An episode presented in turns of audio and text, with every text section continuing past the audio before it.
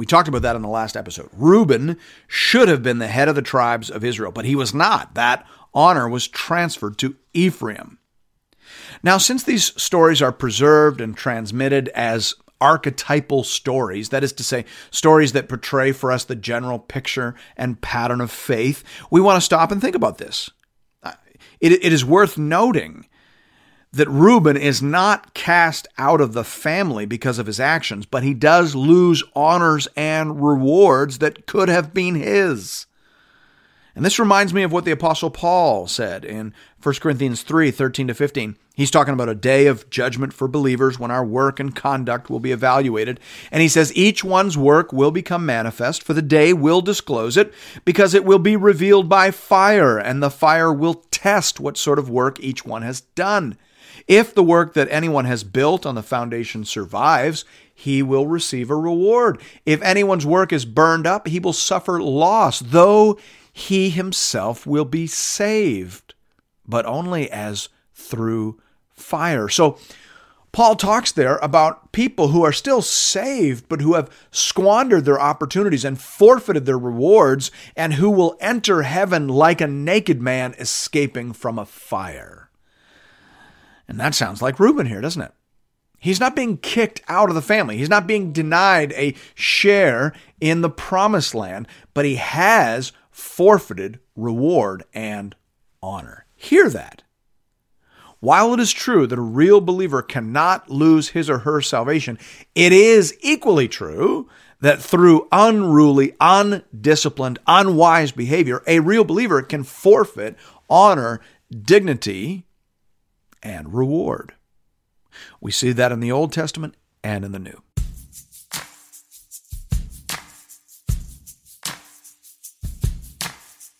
Welcome to Into the Word with Paul Carter. I'm your host, Woody Woodland. The stories we've been reading in Genesis are archetypal stories. That is to say, they tell us what did happen and they tell us what does happen. Here to tell us more about that is our Bible teacher at Into the Word, Pastor Paul Carter. Your word is a lamp unto my feet. Hope you have your Bible open in front of you today to Genesis chapter 49. Hear now the word of the Lord, beginning at verse 1. Then Jacob called his sons and said, Gather yourselves together, that I may tell you what shall happen to you in days to come. Jacob's last words are part prophecy and part blessing. Derek Kidner refers to them as potent as well as informative. So he is seeing the future, but there's also a sense in which he is shaping the future by the words that he speaks. Verse 2 Assemble and listen, O sons of Jacob. Listen to Israel, your father. Reuben, you are my firstborn, my might, and the firstfruits of my strength, preeminent in dignity and preeminent in power, unstable as water. You shall not have preeminence because you went up to your father's bed. Then you defiled it. He went up to my couch. The word translated there as unstable is the same word used in Judges 9 4 to describe an unruly mob. So Jacob is saying that Reuben is a man of uncontrolled passions, and as a result of his rash and unruly actions, he has lost the position and honor that was his birthright. We talked about that in the last episode. Reuben should have been the head of the tribes of Israel, but he was not. That honor was transferred to Ephraim. Now, since these stories are preserved and transmitted as archetypal stories, that is to say, stories that portray for us the general picture and pattern of faith, we want to stop and think about this. Uh, it, it is worth noting that Reuben is not cast out of the family because of his actions, but he does lose honors and rewards that could have been his. And this reminds me of what the Apostle Paul said in 1 Corinthians 3 13 to 15. He's talking about a day of judgment for believers when our work and conduct will be evaluated. And he says, Each one's work will become manifest, for the day will disclose it, because it will be revealed by fire, and the fire will test what sort of work each one has done. If the work that anyone has built on the foundation survives, he will receive a reward. If anyone's work is burned up, he will suffer loss, though he himself will be saved, but only as through fire. So, Paul talks there about people who are still saved, but who have squandered their opportunities and forfeited their rewards, and who will enter heaven like a naked man escaping from a fire. And that sounds like Reuben here, doesn't it? He's not being kicked out of the family. He's not being denied a share in the promised land, but he has forfeited reward and honor. Hear that. While it is true that a real believer cannot lose his or her salvation, it is equally true that through unruly, undisciplined, unwise behavior, a real believer can forfeit honor, dignity, and reward. We see that in the Old Testament and in the New. Verse 5 goes on to say Simeon and Levi are brothers, weapons of violence are their swords. Let my soul come not into their counsel, O my glory, be not joined to their company.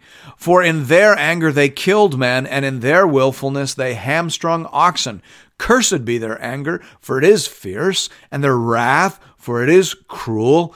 I will divide them in Jacob and scatter them in Israel. This oracle refers back to the massacre of the Shechemites in Genesis 34. You remember that story. Dinah, their sister, had been raped by the young prince of Shechem, and the brothers tricked the men of the city into undergoing ritual circumcision. And while they were recovering, Simeon and Levi went in and struck them down to a man. They acted out of rage and spite. Jacob talks about how they hamstrung the oxen. Well, that was obviously not necessary. The oxen were not to blame for the violence done to their sister. This is uncontrolled spite and malice. And while the text made no specific comment on it back in Genesis 34, here we note that the judge of all things has seen and observed and rendered judgment. The judgment is that both Simeon and Levi shall be scattered among their brethren. Now, it is interesting to note how that happened. The tribe of Simeon appears to have simply disintegrated. They intermarried and more or less dissolved into the other tribes, mostly in Judah, but also some in the north. But Levi, through an act of loyalty and virtue in Exodus, won for himself an honorable dispersion. The tribe of Levi was scattered through their brethren with a ministry, a calling, and a blessing. And this reminds us that while God is sovereign, people are responsible agents. And we can choose to turn our punishments into opportunities. We can choose to glorify God in our afflictions and turn our chastisements into a calling. Levi did that, and so can we. Verse 8 goes on to say Judah, your brothers shall praise you. Your hand shall be on the neck of your enemies. Your father's sons shall bow down before you. Judah is a lion's cub. From the prey, my son, you have gone up. He stooped down. He crouched as a lion. And as a lioness, who dares rouse him? The scepter shall not depart from Judah, nor the ruler's staff from between his feet, until tribute comes to him. And to him shall be the obedience of the peoples binding his foal to the vine and his donkey's colt to the choice vine. He has washed his garments in wine and his vesture in the blood of grapes. His eyes are darker than wine and his teeth whiter than milk. Now, this is probably the most impar- important paragraph in the chapter, but it is not without some difficulty with respect to translation. In fact, this whole chapter is hard to translate. Part of that is because it's written as poetry.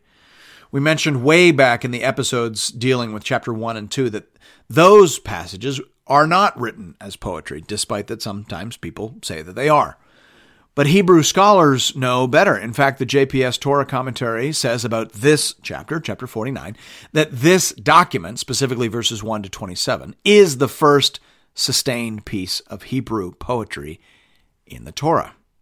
So, as we said, Hebrew scholars do not consider chapter 1 and 2 to be poetry. But they do clearly understand this chapter, chapter 49, as poetry.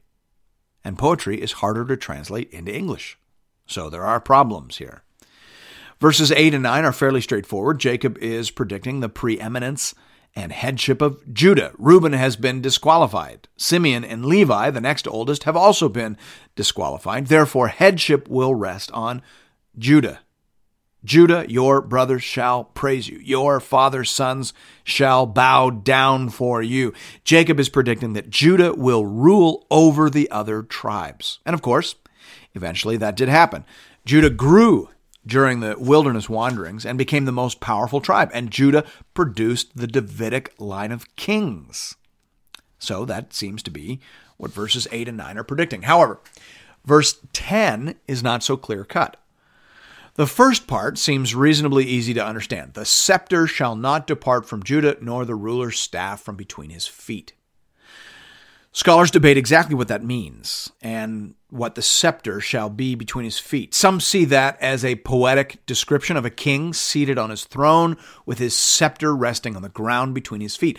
Others understand it as a poetic euphemism referring to the king's sexual parts and therefore referring to his issue or line, meaning that Judah will not fail to produce a male king through the line. Either way, the prediction is that kings will be produced through Judah and rule will be exercised by Judah. And then we get to the part that is very confusing and heatedly debated. About halfway through verse 10 in the ESV, you have the word until, as in until tribute comes. Some translations render that so that, as in so that something comes. It is the Hebrew ad ki, and it is used to express the leading up to a climactic passage. It is a literary indicator. The JPS Torah commentary says it seems to mean that Judah will exercise hegemony over the tribes for a period of time leading up to some climactic event. What exactly that climactic event will be is debated. Again, the problem is that the words are very hard to translate. The next Hebrew words in the verse are Yavo Shiloh.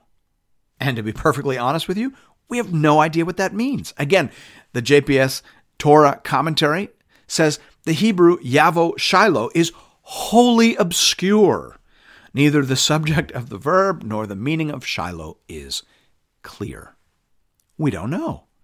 And that's why you get a variety of translations. The ESV has it the scepter shall not depart from Judah, nor the ruler's staff from between his feet, until tribute comes to him.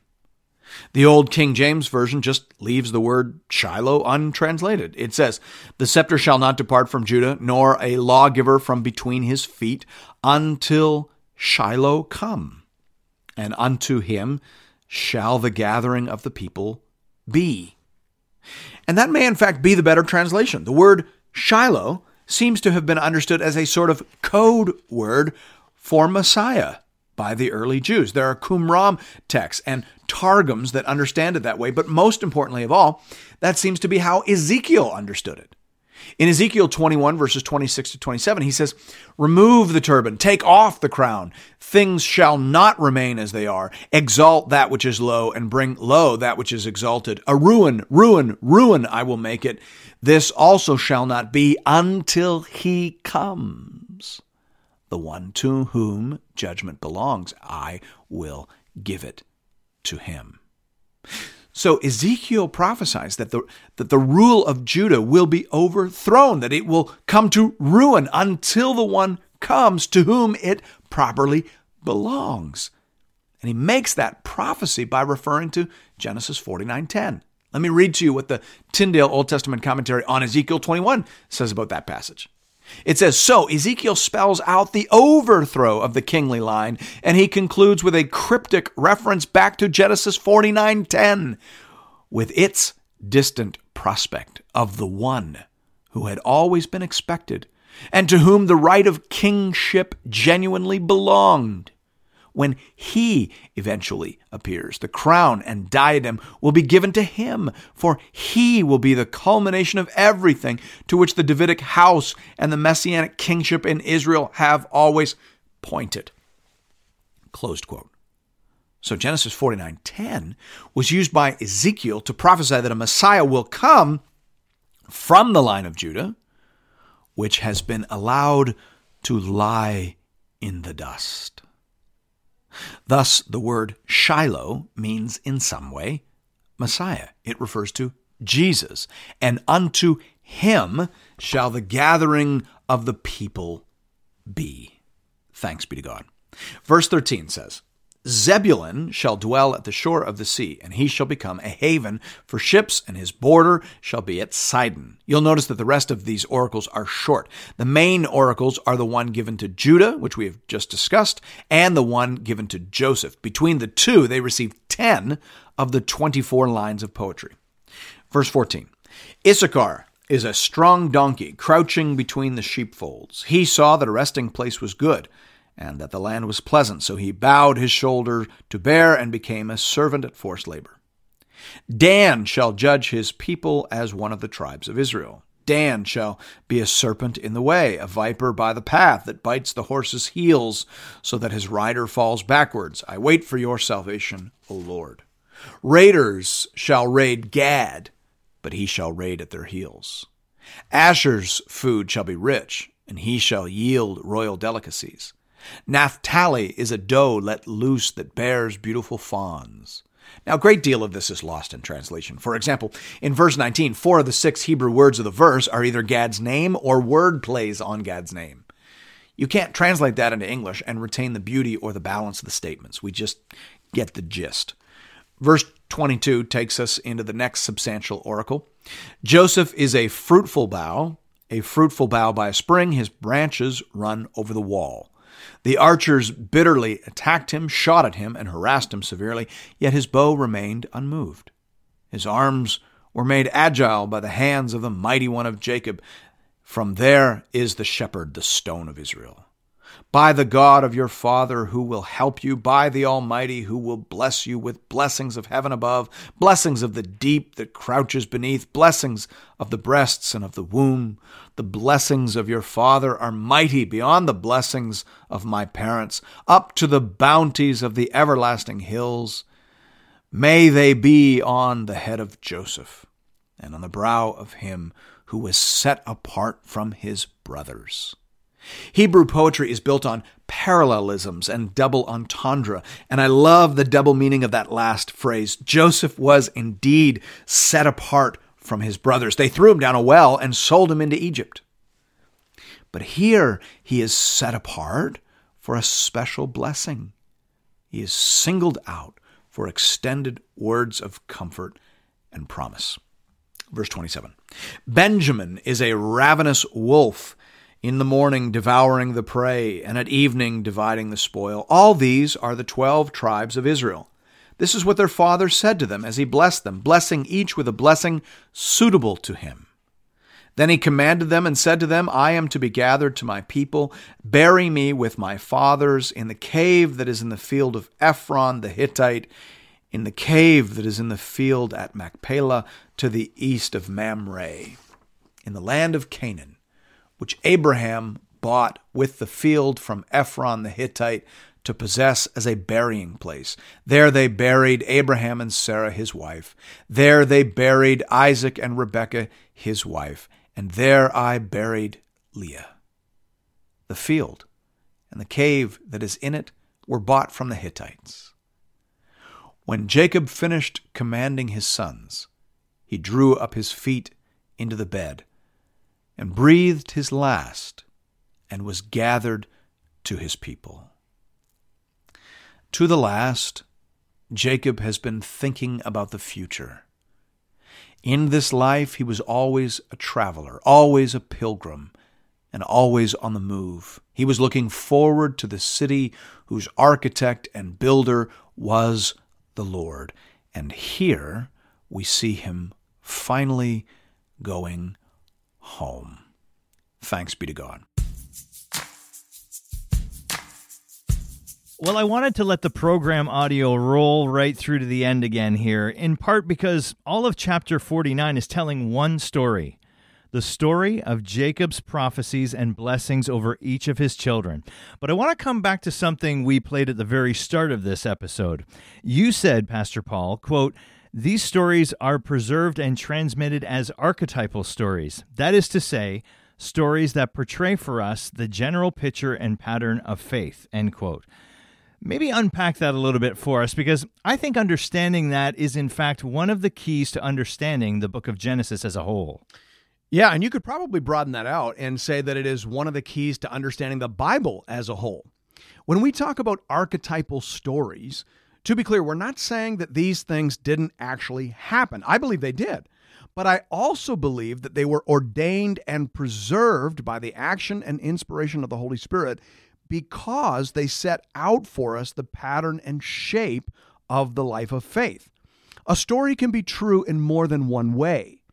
It is true, for example, that Reuben slept with his father's concubine Bilhah. That actually happened. And it is true that as a result of that, he was not kicked out of the family, but he did lose honor and reward. That is true. All of that is true in a historical sense. But it is also true in an archetypal sense. It is true in the sense that it illustrates that real believers can do really sinful and stupid things that don't re- result in the loss of their salvation, but that do result in the loss of honor and reward in eternity. Yeah, I think that's such a helpful distinction. And that doesn't just apply to the story of Reuben, that applies to all the stories recorded in Genesis. Yeah, exactly right. The Apostle Paul says in 1 Corinthians 10 For I do not want you to be unaware, brothers, that our fathers were all under the cloud, and all passed through the sea, and all were baptized into Moses in the cloud and in the sea, and all ate the same spiritual food, and all drank the same spiritual drink for they drank from the spiritual rock that followed them, and the rock was Christ. Nevertheless, with most of them, God was not pleased, for they were overthrown in the wilderness. Now, these things took place as examples for us, that we might not desire evil as they did. Now, in that passage, he's referring to the stories recorded in Exodus, but the same principle applies to the stories in Genesis. They are our stories. They serve as patterns and examples for all of us. So these stories teach, they aren't just meant to entertain and inform. Yeah. And, and of course, as Bible readers and New Testament Christians, we get that. Jesus taught with stories all the time. Stories are the best teachers. Stories bring us in and they hook us. And then, like with the story that Nathan told to King David, at the end of the story, the Holy Spirit points his finger at us and says, You are the man. This is a story about you. Yeah, exactly. I remember that. Nathan tells this story to David about a rich guy who owned a thousand sheep, and then when his friend comes over to visit, he stole the sheep from his poor neighbor, the only sheep the poor guy had, a sheep that he was raising as a pet for his kids in his house. He stole it, killed it, and served it to his guest as a meal. Well, David's outraged at this cruelty and injustice, and he wanted to kill the guy. And Nathan says, You are the man. That's what you did. You stole your neighbor's wife, even though you already had a wife. You had a bunch of wives because you're the king. But you used your power to abuse and rob another. Yeah, and David was devastated by that story. It told him the truth about his heart in a way that no sermon ever could. Yeah, I imagine if Nathan showed up and preached a sermon outside David's bedroom window, he may not have fared as well as he did. No, I imagine not. Stories can get to us in a way that straight up laws or propositions probably can't. But of course, all of those things, all, all of those genres have their place. The Bible has laws and it, it has propositions and it has stories, thanks be to God. All right, that's awesome. Now, speaking of other types of biblical literature, we've been talking about in how just two weeks we are switching gears and jumping into an altogether different part of the Bible. We're going to be reading 1st and 2nd Peter. Those are letters that Peter wrote to actual churches, right? Yeah, scholars call them epistles usually, but you're absolutely correct. They are letters that Peter wrote to real churches. So, how is a letter then different than a book of narrative? Well, letters are occasional, meaning they're written for a specific reason. Most of the letters in the New Testament were actually written to correct an error or a harmful practice that had crept into a particular church. So, thank God for dysfunctional churches. If the churches in the first generation had been perfect, we'd be missing about half of what we call the New Testament. yeah, that's neat. I never thought of it that way. Thank God for messed up churches. Yeah, messed up churches 2,000 years ago, right? right. I, I, think we're all praying for fewer messed up churches now uh, or more healthy churches now, however you want to think about that. Right on. All right. Well, I'm looking forward to that, and I'm looking forward to hearing how our story ends in the book of Genesis, which we'll be talking about next week. As always, friends, if you're looking for more Bible teaching from Pastor Paul, you can find that over at the Into the Word website at intotheword.ca. Or you can download the Into the Word app at the iTunes Store or on Google Play. You can also connect with Pastor Paul and with other Bible readers on the Into the Word Facebook page. Just enter Into the Word into the search bar. And we'll see you right back here next Sunday morning as we continue our journey together through the whole counsel of God. We'll see you then. Your word is a lamp unto my feet